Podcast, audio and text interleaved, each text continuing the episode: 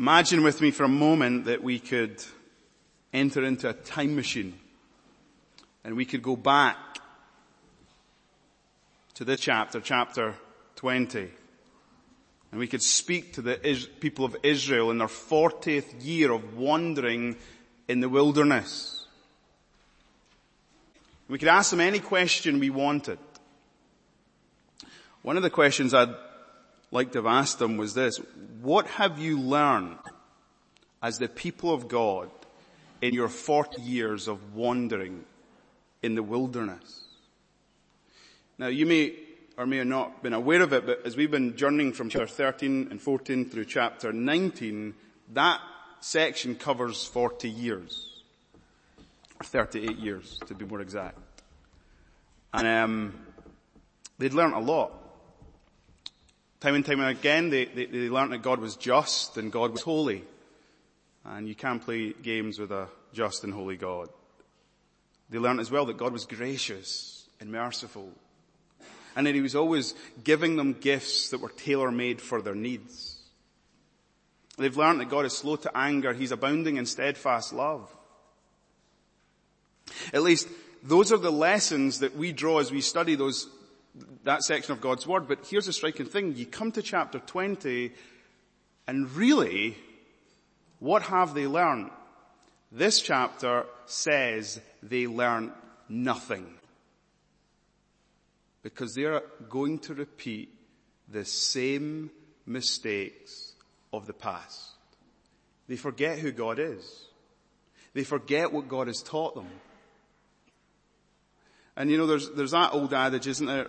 The only thing we learn from history is that we learn nothing from history.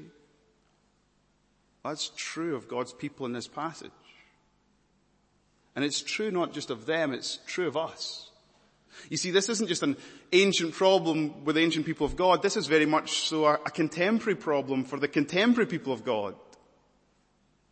If I were to ask you this question, what have you learned in all years of following Jesus? You'd probably say many things.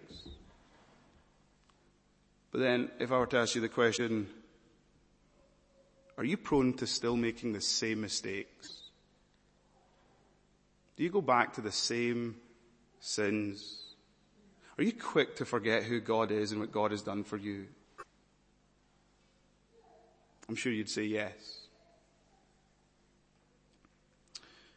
Well, we're going to walk through this passage, and what we're going to see is the rebellion of the people of God and Moses and Aaron's response. We're then going to see the rebellion of Moses and Aaron and God's response. Two simple headings. The rebellion of the people of God and Moses and Aaron's response. Then the rebellion of Moses and Aaron and God's response. Before we get to the first heading, just look then at verse 1. It sets the context for us. The people of Israel, the whole congregation, came into the wilderness of Zin in the first month, and the people stayed in Kadesh. Now, we've been here before. This is familiar territory. Remember chapters 13 and 14 when they were right on the edge of the promised land? This was the launching pad of where they sent the spies into the Canaan to scope it out. This was familiar territory. And you know, when you visit a place you've been before, it often conjures up past memories. And I suspect there were some painful memories attached to this place. It was because they rejected the minority report but received the majority report. They were wandering in the wilderness 38 long years. Surely they remembered their past mistakes. Surely that was something they never forgot. Surely. Well, here in Kadesh, something happens. We're told at the end of verse 1, something huge, something monumental. We're told this: Miriam died there and was buried there. Now, I don't know how often you think about Miriam in the Bible. Perhaps not that often, but she's arguably the most, or one of the most significant women in the entire Bible. Miriam is the Mary of the Old Testament. She plays such a key role in Old Testament redemptive history. So remember Miriam, she's Moses and Aaron's big sister. She's there when her mother places Moses in a basket and places him in the bulrushes in the River Nile. She's there watching over her baby brother. She's there when Pharaoh's daughter finds the basket with Moses. She's the one who goes up and says, "Do you want me to find a Hebrew woman that could nurse this baby?" She runs to get her mom, and she's involved in the care and the upbringing of Moses before he began life in the palace. Miriam is called the prophetess in Exodus chapter 15.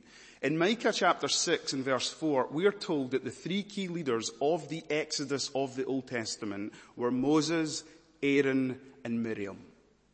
Miriam was the one who led the people in worship as they crossed through the Red Sea on dry ground. She was there singing the song of salvation, playing the tambourine and dancing. She has such a key role in this Old Testament redemptive act. We must never forget Miriam. Miriam's also mentioned in Numbers chapter 12 when she rebelled, when she imbibed the spirit of the people and she grumbled against her younger brother Moses, and she was furious that he married a Cushite, an Ethiopian.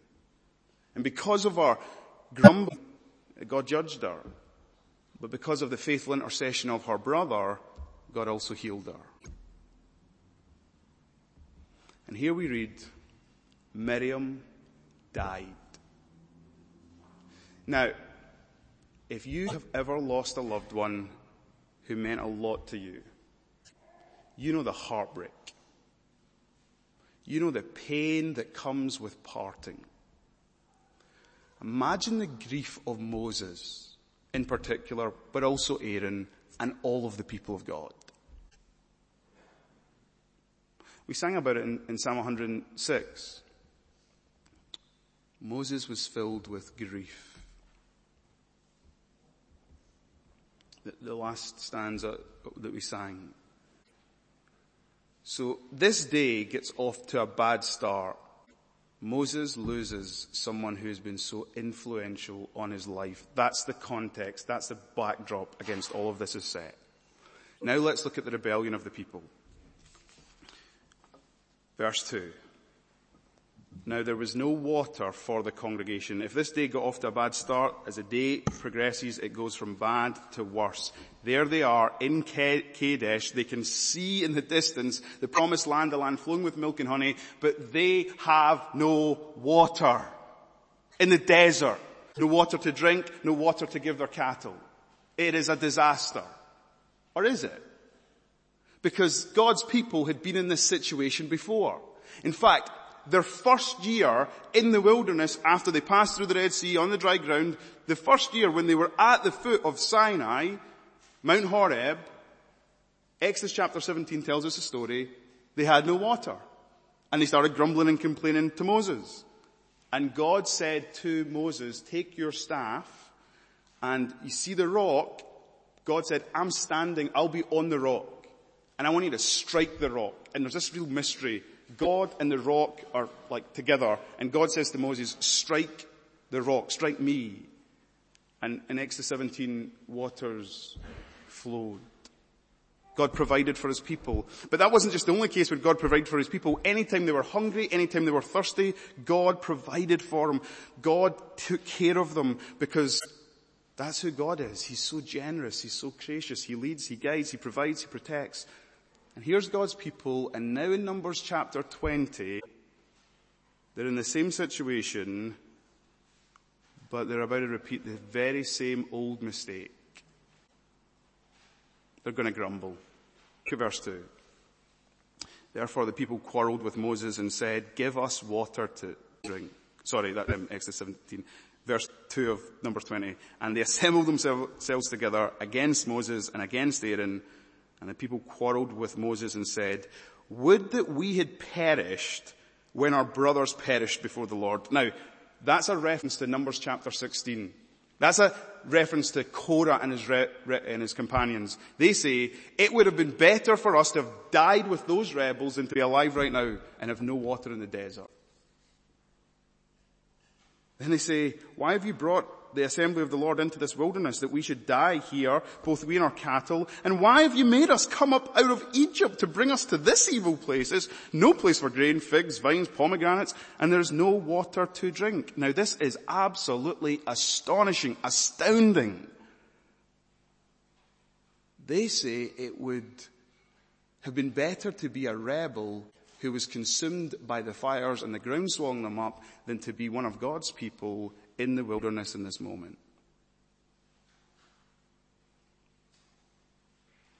They learnt nothing. Do you remember in chapter 16 and in chapter 17, God had given them a sign, a visual reminder that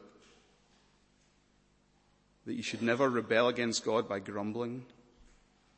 Aaron's staff that budded, blossomed, and bore fruit. And it's like they've forgotten that. And so they say, we're with the rebels. Now, can I ask you a question? Do you ever make a habit of a sin that you know is worthy of God's punishment? Do you ever commit a sin again and again, and you're fully aware God says this sin is wrong and it is actually worthy of death? Of course you do, all of us do. And what happens in those moments is that you forget the past, you forget who God is, you forget what God is like, and you forget what God has said. Now, I don't know if you've had this experience, right? Well, we notice it here. The presenting problem for the people of God is there is no water, and then they make their complaint, but their complaint's not about water, their complaint's about a whole host of other things. I don't know if you've had this experience. Say it's with a spouse, or say it's with a flatmate or a friend. You get into an argument. You know, you've got a bone to pick with them. And the argument's something along the lines of, why do you keep on leaving the toilet seat up? Really annoys me. Someone says that to me. I don't say that to someone. And in the argument, it quickly turns from that issue to the person bringing up a whole lifetime of issues. An argument that starts over one thing, the presenting problem, there is no water, becomes an argument about we would have never died. We would remember Egypt, it was far better. Why did you bring us here? They give a lifetime of problems. And that's interesting. God's people complain here and they grumble here. They forget the presenting problem and they bring all of their problems. And this is really helpful because we do the same. And sometimes when we paint our present circumstances, we like to paint them as worse than they actually are, and we like to paint the past as better than it actually was. So, they say, with our rose-tinted spectacles on, why did you bring us up out of Egypt? And do you know where they got that complaint from? They got that from Dathan and Abiram in chapter 16. Why did you bring us up out of Egypt? And in their heads, Egypt was a land of fresh fruit and good food, and they lived in the lap of luxury, when the reality was Egypt was the place of bondage and slavery. Pharaoh was breaking their backs with the work. He was a tyrant. It was a concentration camp. And at the end, he killed their infant sons in the River Nile. And then when they think about their present circumstances, they start saying, why have you brought us to this wilderness, to this evil place? Now let's just remember, why did they wander in the wilderness for 38 years? Was that God's doing or their doing? Their doing. Here in Kadesh, when they were presented with two ports, they chose to go for the majority report. They chose to rebel against God, and instead of going forward in faith into the promised land, they went backward in unbelief. Now, when you and I present our problems, you know, when you're reflecting your life or when you're grumbling, complaining, you need to be very aware that we've got this amazing ability, our sinful minds, to rewrite the past and to rethink the future, rethink the present. We've got this amazing ability to shift the blame. It's not that I'm in this situation, it's someone else's fault. And we learnt that from our first parents, Adam and Eve, in the garden.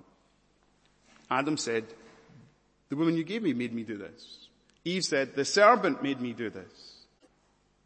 And remember what she'd done. She'd forgotten what God had said to her. She'd forgotten what God had commanded.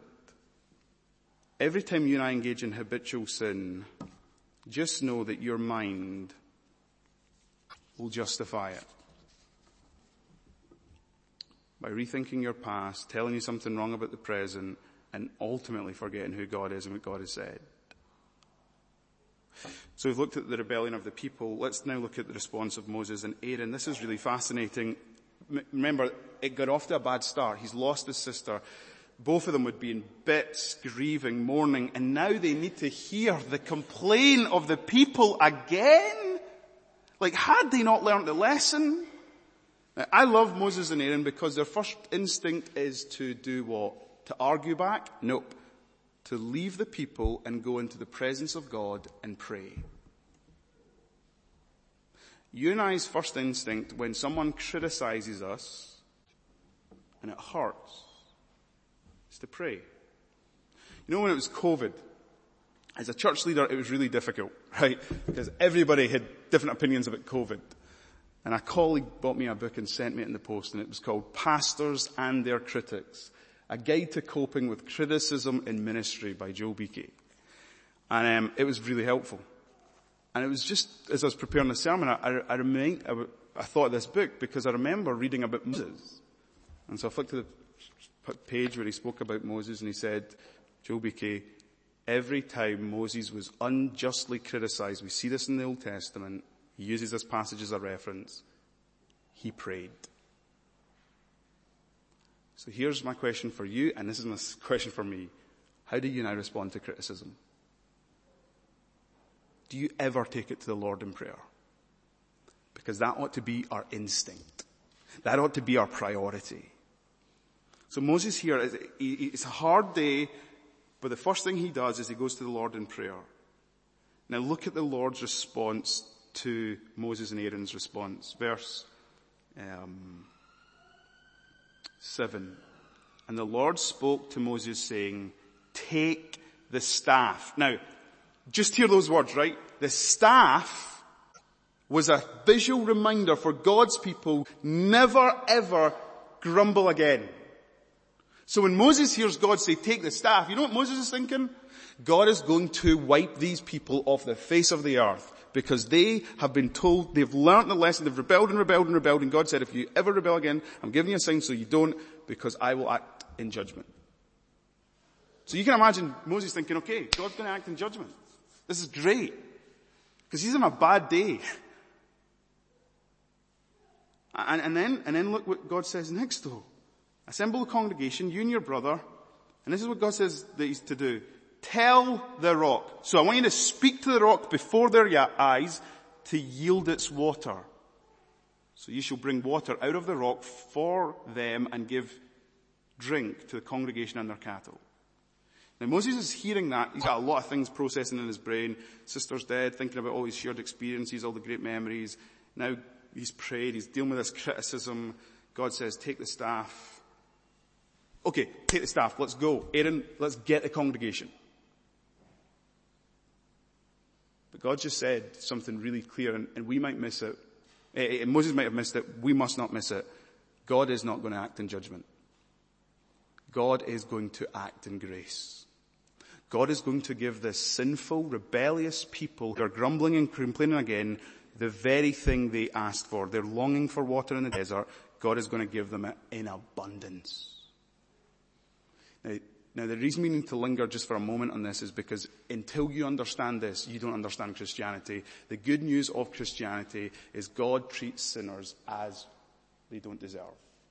God is good to those who even rebel against him time and time again, but who trust in him and believe in him.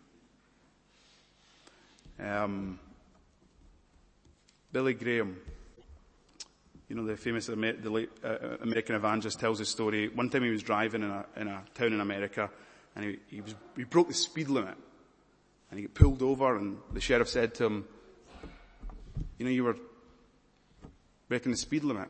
And in this county, what happens is you now need to go to court and stand before the judge. You're going to get a fine. So off to the court he went, and he stood before the judge, and the judge said to him, guilty or not guilty? And Billy Graham, I'm guilty. And he said, for every mile per hour you were breaking the speed limit, $1 fine. So he was 10 miles over the speed limit, up to 10 miles per hour. And so you got a $10 fine. Now in those days that was a significant amount of money. And the judge, as he was saying, okay, here's your fine. He went in his own wallet and took out a $10 bill. And he says, I'll pay your fine. And then he says, and we're going to go out for a steak dinner.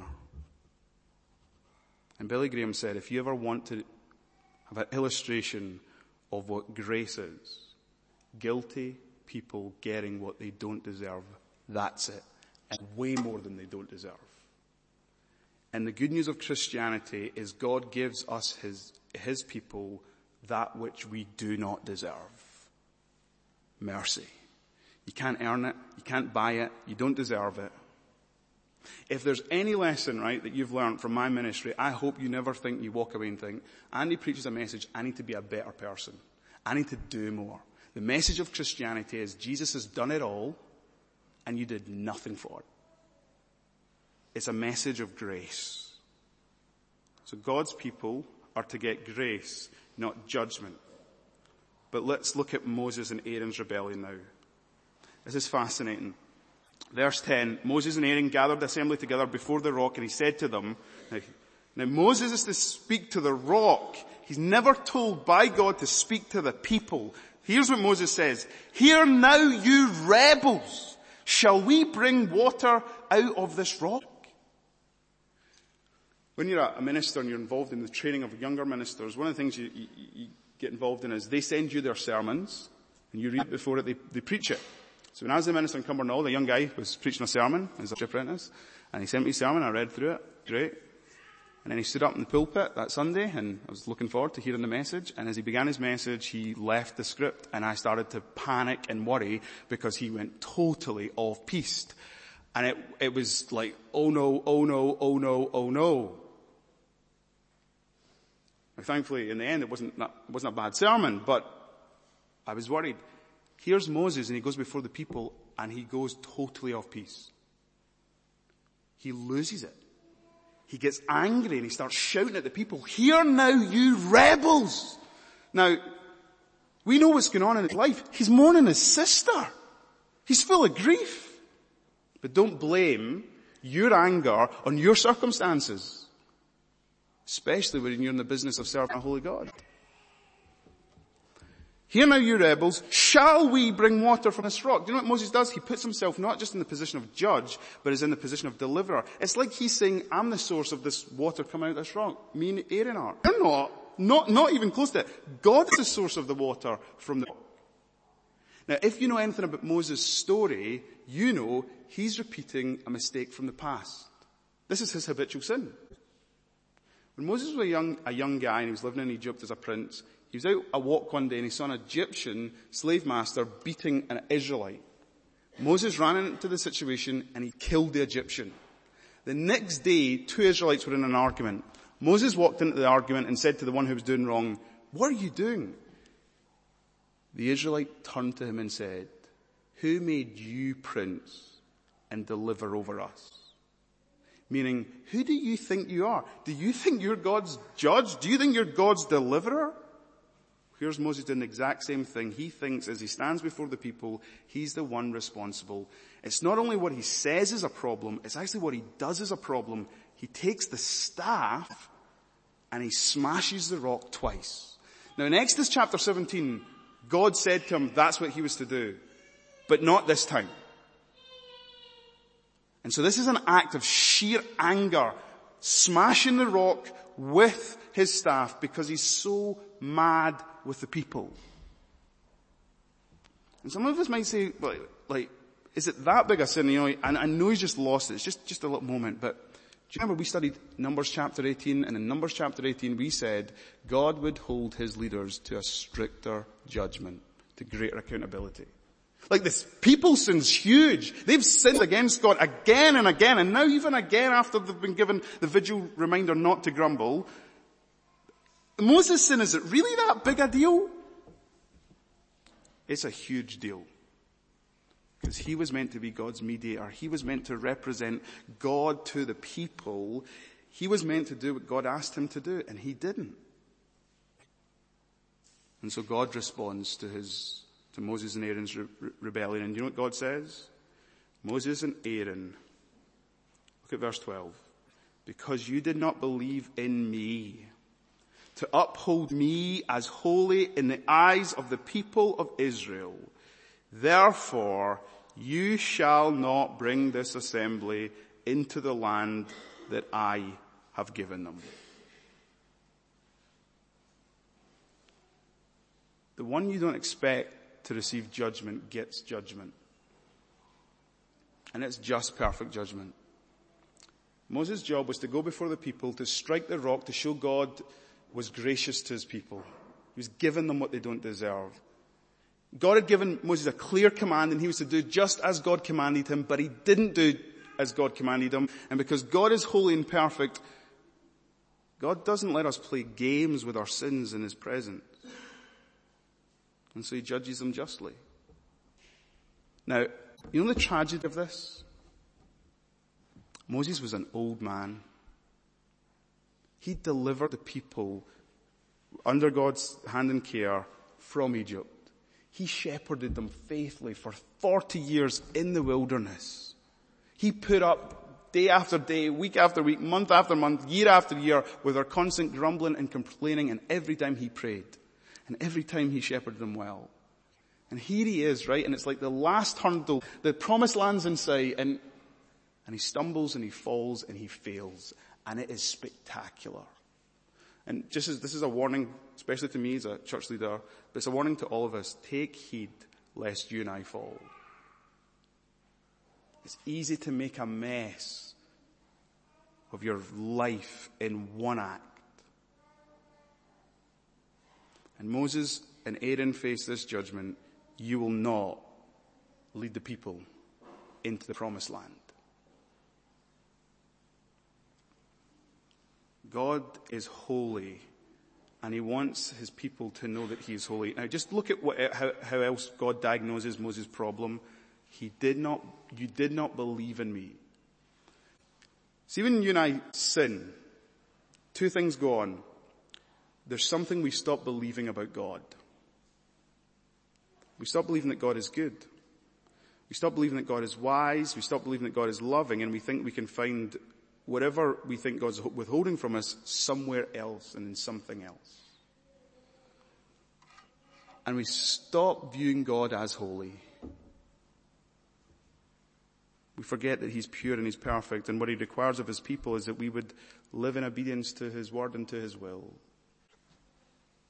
You know, when you habitually sin and you keep on going back to that same old sin, it's because you don't believe in God in that moment. It's because you've lost sight of God in all of his holiness. So whether you're someone who always gets angry, whether you're someone who's got a lust problem, whether you're someone who's got a pride problem, your problem is you don't believe God in that moment for who he is, and you don't have a vision of God in all of his holiness. And so this passage reminds us, you want help with your habitual sin? Remember who God is and believe in him. He is good. He is gracious. He is loving. He is wise. And your story backs that up. What have you learned all these years that you followed God? At every turn, at every twist, God's been good to you. Even in the worst situation, God's been faithful to you. He's provided for you. He's protected to you. He's led you. He's guided you. He has given you salvation. He's given you the abundance of grace in his son, the Lord Jesus Christ. Now, as I draw this to a close, just so we don't miss it, Christ is at the very heart of this passage. He's the rock. 1 Corinthians chapter 10, verse 4 tells us, Paul speaking, they drank from the spiritual waters from the rock, who is Christ. But don't miss the gospel, it's in full display. How did it come about? Moses struck the rock twice. What happened to Christ? He was struck, he was smitten, he was stricken. That is, he was pierced, he was wounded. On the cross, as he had his arms outstretched, a Roman centurion took a spear and thrust it in his side, and water and blood gushed. For what purpose? So that you and I, sin could be forgiven, so that his mercy and his grace and his blood could atone for all of our sins. It's this incredible picture of the gospel. And now there's mystery to the rock and to Christ and the relationship. There's a whole sermon in that of itself. But the other thing is, I need you to see how redemptive God's grace is. Moses sinned spectacularly. Moses was prevented from entering the promised land. But did Moses ever enter into the promised land? Answer? Yes. Luke chapter 9, Mount of Transfiguration. Jesus is preparing for his death. And God in his wisdom, as Jesus displays his glory to his inner circle, God in his wisdom gives Jesus, Moses and Elijah to come and encourage him as he prepares for his exodus. And isn't it beautiful that in the moment where Jesus has been faithful to God in everything, just before it, to encourage him and help him, he sends a sinner who failed to remind him, keep on keeping on, Jesus. Now, Jesus didn't need that reminder, but God in his grace gave him Moses and Elijah. But you and I need that reminder. We need to hear Moses speaking in the promised land to the Savior on the Mount of Transfiguration and also speaking to us. Keep on keeping on. You and I are going to repeat the same mistakes of the past. It's part of being sinners. But this passage teaches us this lesson. We sin when we stop believing in who God is. We sin when we forget that God is holy. We should keep on keeping on believing and reminding ourselves of who God is and what God has provided in his Son, the rock of our salvation. And remember, it's all of grace. All of grace. Let's pray. God, as we go from here this morning, we want to be those who are so conscious of the fact that all that you give us as rebels and as sinners, we don't deserve. We deserve your just punishment. We deserve death. We deserve eternal separation. And yet you extend to us forgiveness, the hope of eternal life in the new creation. Even when we sin spectacularly, you had redemptive purposes for Moses. And so we pray, God, as your people, that even this moment from salvation history of old would teach us how we might take seriously our sin, our habitual sin, and that we might even learn from the pathology of sin and temptation so that we might fight it with the tools that you have given us. Thank you for your Son, the rock. Thank you that he is the fount of every blessing. And thank you that we can drink deeply from him and have our soul's thirst satisfied. Oh, we pray that we would come afresh to him this morning, and we would glory in the grace that we receive in him. And it's in his precious name that we pray this. Amen.